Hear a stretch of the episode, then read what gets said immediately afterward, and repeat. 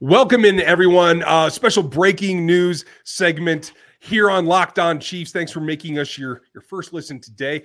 Our next episode is going to be out in just uh, an hour and a half. So, as we finish recording it this afternoon, breaking news about the Chiefs signings following their rookie minicamp and all their tryout players. We're going to run through those for you. If you would like sub and hit the bell here, we would appreciate it. I'm Ryan Tracy, the founder of Rogue Analytics and Performance Consulting. You've seen us all over. This is Chris Clark from Chiefs Corner. The Chiefs have a bunch of new players. They start in the defensive backfield, a group that you know you have to have bodies at at cornerback. It started today with uh, Kahlef Hailassie from Western Kentucky, a corner that uh, I'll have more on in the coming weeks. They added Montrae Braswell, uh, Reese Taylor, and Anthony Witherstone as well. Uh, now, you may have seen uh, Braswell at Missouri State, so he's kind of a local guy. Uh, a couple of guys from uh, are there. And then we get into the bigs. Any of the, the corners surprise you, Chris? No, and I think that uh, all these guys are going to have a hard time making the roster, but it is important to fill out the roster, get more guys in camp, and get going towards a place where you have 90 a 90 man roster. So this is filling out those that room at this point. Yeah.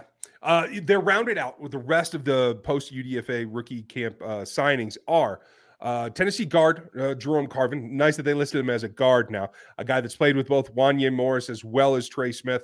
Uh, some familiarity there. Uh, the App State tackle Anderson Hardy, a guy that I've kind of been pulling for, makes it and get a chance at OTAs. Tarleton State tackle Blake Haynes is in. Uh, then you get into Texas safety Anthony Cook, who made some splash plays last season. I think you might see some upside from him. Tarleton State tackle Blake Haynes, I mentioned him. Indiana linebacker Cam Jones, they gave him a huge bonus. We knew he was going to get to this point, but now it's confirmed. Uh, they did bring back the Harvard defensive end Truman Jones, as well as the Missouri safety Martez Manuel. Any of those guys surprise you, or who you most excited about? I'm really curious to see what the Indiana linebacker has for this team because linebacker is a position where I think that you have an option of making the roster at some point, just because – as we've talked, depth is going to be really hard at all the other positions, but linebacker is a position where maybe you could find yourself a spot on the roster. Yeah, uh, I'll tell you, he'll bring some thump. That's for sure.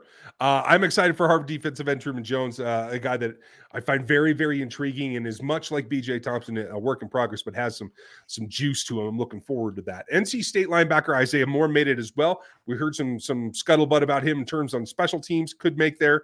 Uh, Marshall safety Isaiah Norman played with my guy Steven Gilmore. I think that's going to be an interesting one. I'm going to have to go back and watch the safety film on that. The Tulsa running back, uh, Deneric Prince, that we talked quite a bit about, he is signed and in the fold. I think we're all uh, expecting that, along with Fresno State wide receiver uh, Nikko Remigio, who I think is going to be in the mix to make the 53 man roster as a kick returner.